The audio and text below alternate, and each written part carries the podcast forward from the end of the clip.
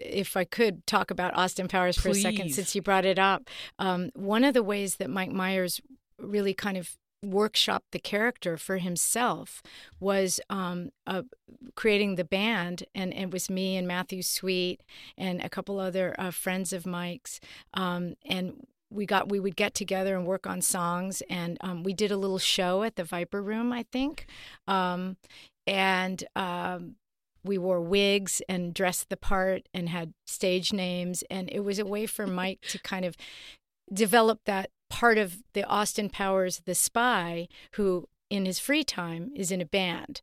And it was very much um, you know this the the my husband directed those movies. And so they were all very art directed to be you know the colorful swinging 60s and so the music part of it was actually very important i think for mike in terms of developing the character so to have played a, a small part in that in, in the in the workshopping of it and also to to be able to record the songs that Ming Tea Ming Tea, that's right. yeah right which was based on a um, on a reference from a, uh, a a very cool '60s Italian film. I think it's called. Um, I don't want to get it wrong, but I'll I'll email it to you later. But it was um, I think it was a, a an Italian kind of uh, sort of almost sci-fi futuristic um, alternative universe in it there was the reference to Ming Tea which was a like a I think a kind of tea or something. I'm probably getting it all wrong, but we got the name from that movie.